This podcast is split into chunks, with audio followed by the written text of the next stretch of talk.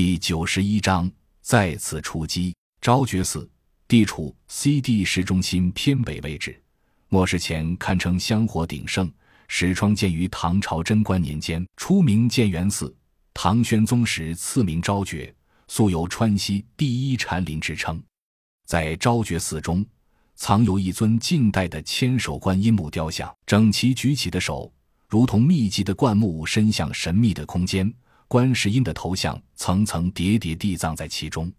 昭觉寺是西南地区规模最为宏大、壮观的寺院之一，建筑均为石质。在之前的轰炸中，虽然也受到了一定的破坏，但不知道是否真的有神佛在天护佑，整体建筑竟保持了相对完整，因此才给前出三支特遣队的幸存者提供了有力的坚守之地。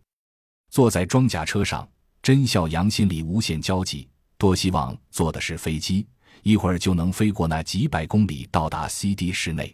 可装甲车依然按照四十五公里每小时的速度行进着，这是之前研究所和团队领导商议之后采取的最稳妥的办法。三小时前，研究所会议室，所有在蓝外勤全部集结。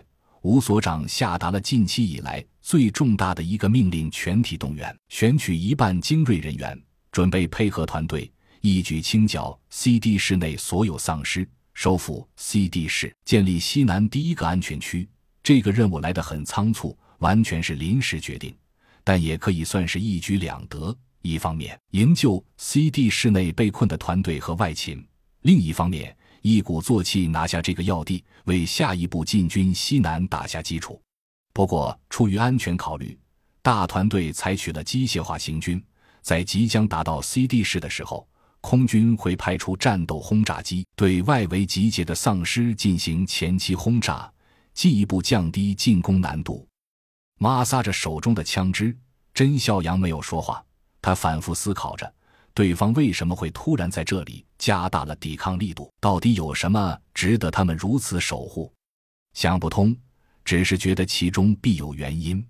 还有十四个小时才能到达 CD 市，希望你们一定要挺住。我就来了，坚持住啊！甄小阳心中呐喊着。和甄小阳同车的是洛奇、小七、幺五、二十二、三十三，还有不知道为什么一定要凑上来的 V 零零七，那个花一样的女人。甄笑阳说不清楚为什么见到这个女人就有些烦，可能因为她在自己最难过的点上反复撩拨的原因吧。出发后的这段时间里。